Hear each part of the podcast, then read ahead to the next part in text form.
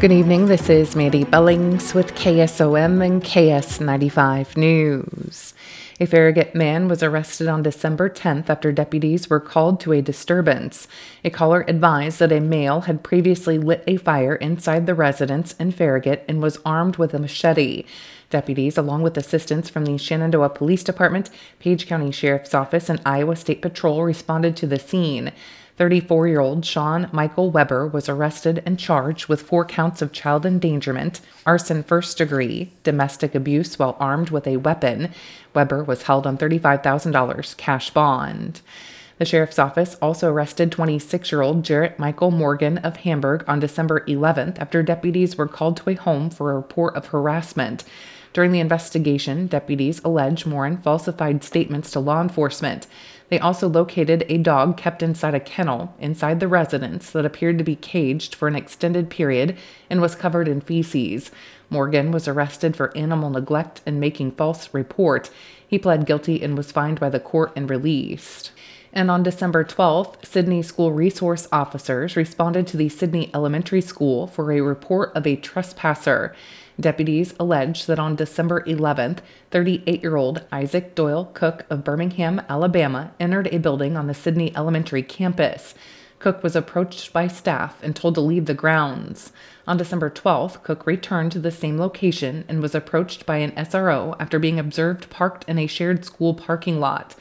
Cook refused commands by the SRO and a physical confrontation ensued. Cook was arrested for interference with official acts and disorderly conduct. He was held on $300 bond. The incident caused a brief lockout at the Sidney Elementary School, and no students were involved in the incident.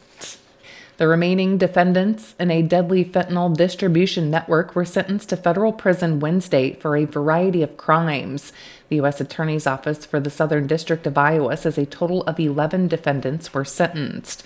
This investigation began in January 2022 after the Council Bluffs Police and Fire Departments responded to a Council Bluffs residence where an adult female had overdosed on fentanyl.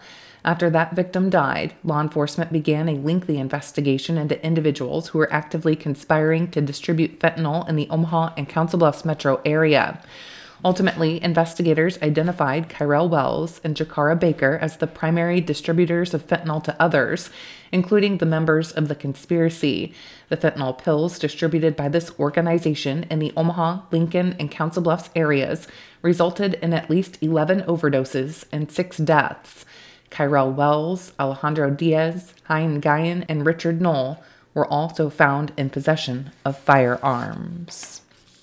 The Montgomery County Board of Supervisors approved the voluntary annexation for some property in Stanton. Mickey Anderson, business owner from Stanton and member of the Stanton Industrial Foundation, appeared in front of the board on Tuesday. One of the reasons that this is kind of important too is you can see the trail that goes through the tech park there. Um, we believe that if it's annexed into the city, that, um, might be a little bit easier getting some funds and, uh, cause the city's gonna maintain it, but the idea is to get it annexed into the, into the city.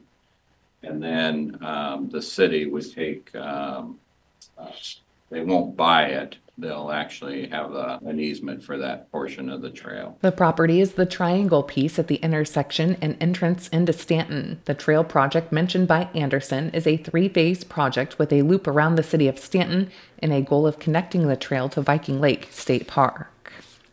The Pottawattamie County Board of Supervisors received an update from Western Iowa Development Association and approved their annual funding request on Tuesday. Stacy Kinney was hired in September as the executive director of WIDA.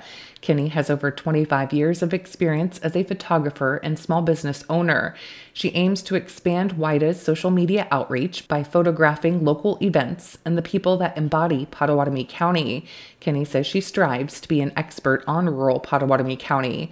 Kinney noted that one of her goals is to expand city memberships. We aim to expand our influence and reach within rural Pottawattamie County by seeking support from additional cities such as Neola, Crescent, Underwood, and Carter Lake. With their involvement, we can foster a stronger sense of community and increase our funding base. Kinney said WIDA is the marketing and communication for rural Pottawattamie County, and her goal is to improve awareness for the rural areas of the county. Residents will receive communication about social events, their effective social media marketing strategies, websites, and newsletters. Our newsletters come electronic and printed. Kinney requested $50,000 in financial support to sustain and enhance efforts in Pottawattamie County. As the executive director, I will oversee our organization's daily operations and spearhead strategic initiatives. To promote the interests and unique attributes of Pottawattamie County, I will be the rural advocate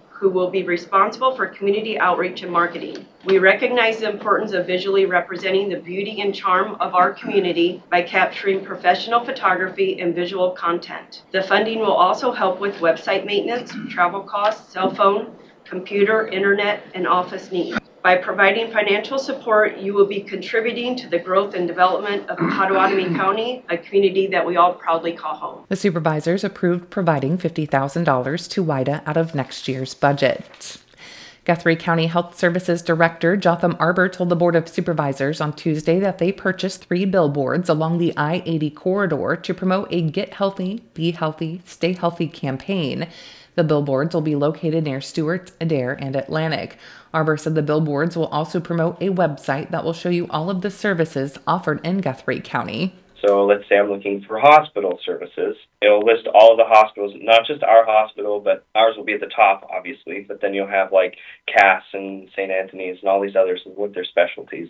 Um, and then for home health services or for environmental health services or for mental health services. We're going to work with uh, regions, make sure that we get all of those pieces together so that there's one place you can go if you're looking from, for anything from heating assistance to your knee being replaced.